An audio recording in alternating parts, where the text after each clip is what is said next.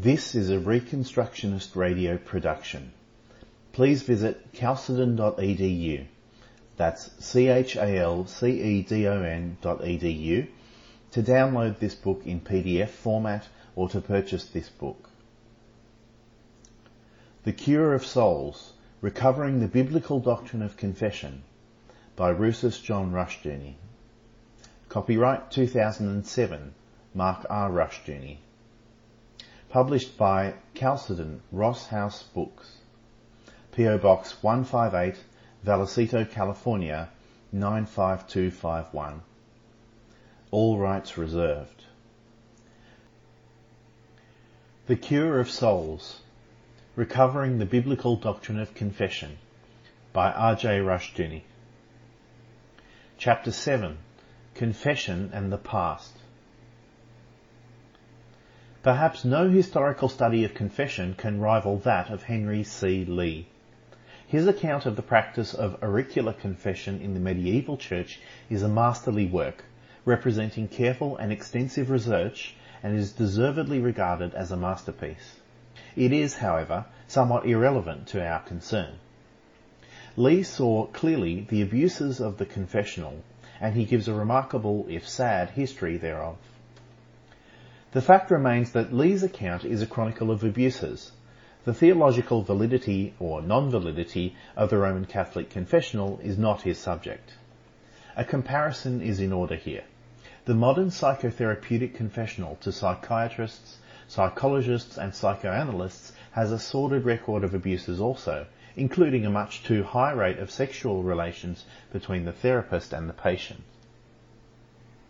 If psychotherapy is a valid form of the confessional, then the abuses thereof no more invalidate the confessional than does the malpractice by some physicians invalidate all medical practice. Courts of law are today commonly unjust. This does not invalidate the need for courts of law. Thus, abuses are not the key. The theological validity is. John Calvin, in his Institutes of the Christian Religion, noted that he could cite many instances of the misuse of the confessional by ungodly and immoral priests. He did not do so. His concern was theological, not historical in its essence. His critique of the late medieval confessional, which he well knew is carefully and biblically argued and developed. It needs no rehearsing here. Two of his arguments are of concern to our argument. First, Calvin turned to St. Bernard for a very important conclusion. Quote, On this subject, Bernard also gives a very useful admonition.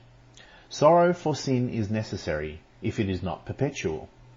I advise you sometimes to quit the anxious and painful recollection of your own ways and to arise to an agreeable and serene resemblance of the divine blessings. Let us mingle honey with wormwood, that its satu- salutary bitterness may restore our health, when it shall be drunk tempered with a mixture of sweetness, and if you reflect on your own meanness, reflect also on the goodness of the Lord. The God of grace sees neither virtue nor merit in an endless mournfulness and misery over one's sins. Such an attitude indicates an unawareness of forgiveness and grace. It knows Golgotha, but not the empty tomb and the joy of resurrection. The endless caterwauling of some people about their sins is not only repulsive, but also sounds suspiciously like boasting.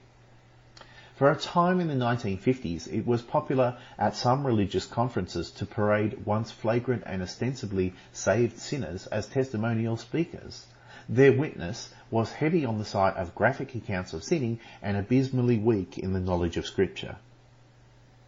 Bernard's counsel is excellent. Sorrow for sin is necessary if it is not perpetual. Confession means praise, and it means praise because true confession knows grace. It is God-centered, not man-centered. Man-centered confessions can include some made to show how sensitive a soul the confessing person is. There is often a select selectivity also in the confession of sins. As one priest observed, he had never had anyone confess to being stingy. Second, Calvin, in citing James 5:16, confess your faults one to another and pray for one another, said, quote, He, James, connects mutual confession and mutual prayer. If our confessions must be made only to priests, then our prayers ought to be offered up for them alone. Calvin thus opposed confession to the clergy alone. He refused to tie the validity of the confessional to the church, but linked it rather to God. He was not averse to confessions to the clergy and was in the church prior to communion celebrations to hear those who wanted and needed a pastor for their confession. Normally, each person was to confess directly and specifically to God through Christ. Some sins might require a confession also to the person sinned against, and still others to the congregation. The unchanging aspect of the confession is that it must be God-centered. This excludes a church-centered confession and also a man-centered one. The focus is neither on other men nor ourselves. It is God and His law whom we essentially offend. This means that while confession must be specific, it must not be a detailed catalogue. God requires us to recognize what kinds of sin we are guilty of, not to list them endlessly. The focus of confession is not our sins, but God's grace. One briefly and locally prominent evangelist of the 1930s was very prone to reciting his sins specifically in his sermons. What one heard, he was a strong and handsome man, told all how appealing he was to many women and how powerfully he physically abused men who angered him. Not surprisingly, he went astray in time.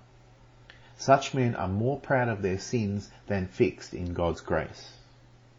St. John Chrysostom said of confession, quote, Wouldst thou learn words of thanksgiving?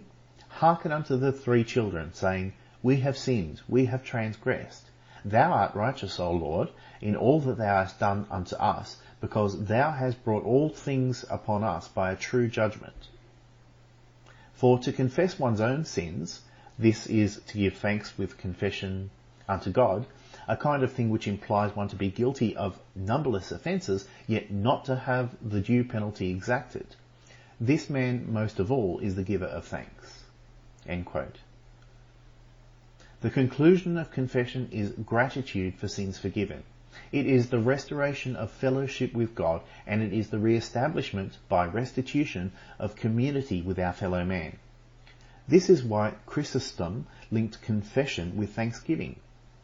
The conclusion of true confession is joy because it gives us freedom from past sins. Confession thus confronts us with our past to free us for our future. Societies without confession, like men without confession, remain past bound. Stalin in the 1930s staged trials of all who opposed him, or whom he imagined opposed him. Those on trial were forced by torture to confess to a multitude of sins, mostly uncommitted ones. The Soviet regime was supposedly purging itself of bourgeois capitalistic past by these trials. Of course, nothing valid was gained. The true sins of the Marxist world were never confronted. There was no absolution and the result was less freedom. False confessions leave men and nations more past bound. But false confessions are very popular in the modern world and politically promoted. These false confessions are not theologically valid. They are confessions to such vague offences as imperialism, colonialism, Eurocentrism, and so on, sins both invented and defined by the humanists. People who have never had anything to do with policies of state are charged by an intellectual policy-making elite for offences unconnected with their lives. Besides being evil, such false confessions manifest a past-bound mentality. True confession frees us from the past, false confession binds us to it. This is the end of chapter 7. The Reconstructionist Radio Podcast Network brings to you a complete lineup of podcasts where you will hear practical and tactical theology our desire is not simply that you consume our shows, but that you also live out your faith in every area of life. We can talk all day long about these things, but if we fail to put them into practice, then we fail as ambassadors of Jesus Christ our King. Subscribe now to your favorite Reconstructionist Radio Podcast Network shows, or you can subscribe to the Reconstructionist Radio Master Feed, where all of the content we produce, including the audiobooks and audio articles, will pop up as soon as they are available. And don't forget to visit ReconstructionistRadio.com to volunteer as a narrator or to partner with this ministry financially. May the Holy Spirit stir you into action for Christ and His kingdom